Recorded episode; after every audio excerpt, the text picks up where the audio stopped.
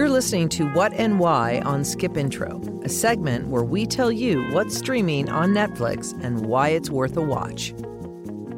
All right, I am happy to say I have got Chris back on the podcast here with me today. And I notice you've got a little holiday edition number here. So mm-hmm. let's get right to it, Chris. What is your what and why? Yeah, so my what is Single All the Way. It is your typical holiday rom-com. Why? I mean, love. Who doesn't love a love story around the holidays? Two, gay love. We love that. The main character goes home for the holidays and his best friend comes with him. So they're doing all the typical small-town holiday stuff. The annoying relatives are coming over and causing chaos. And they don't realize they are in love with one another and their entire family's rooting for them. And it doesn't... you know, until the end of the film, then they find out they're actually in love. It's, it's one of those typical love stories, but it's great that it's for a different audience. And it's great that, like, kids today have a film like that to look up to.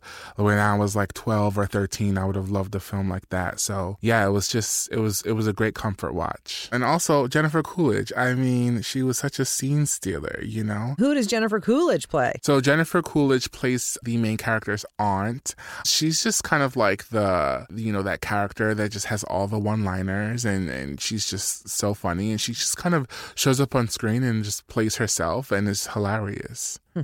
I love Jennifer Coolidge. She's certainly having way more than a moment. Yes. I love that everything's kind of happening at this moment for her, and she's getting her just desserts to say, as you would yes. say, for the holiday season. Yeah, it feels like decades of just good karma that is just serving her right now. Yeah, I am into it. Thank you so much, Chris. Yes. That's a wrap for us in twenty twenty-two. I hope everyone has a safe and happy holiday season, and we will see you again in the new year, twenty twenty-three.